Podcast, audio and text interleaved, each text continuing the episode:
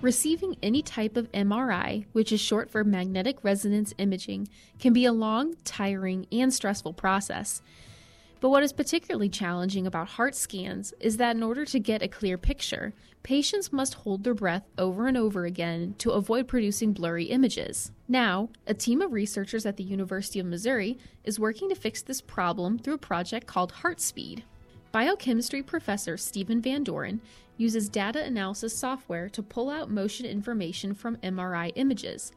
This allows radiologists to see the heart clearly, even if the patient is breathing. We found that we could separate uh, breathing motion from the heart motion quite well using the, the software.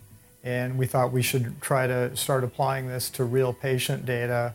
The goal is to allow the patients to breathe freely, leading to a more comfortable scan. Without repeated breath holds, the length of scans would be cut from an hour and a half to under half an hour. I'm Kaylin Riley with the Mizzou Spotlight on Science.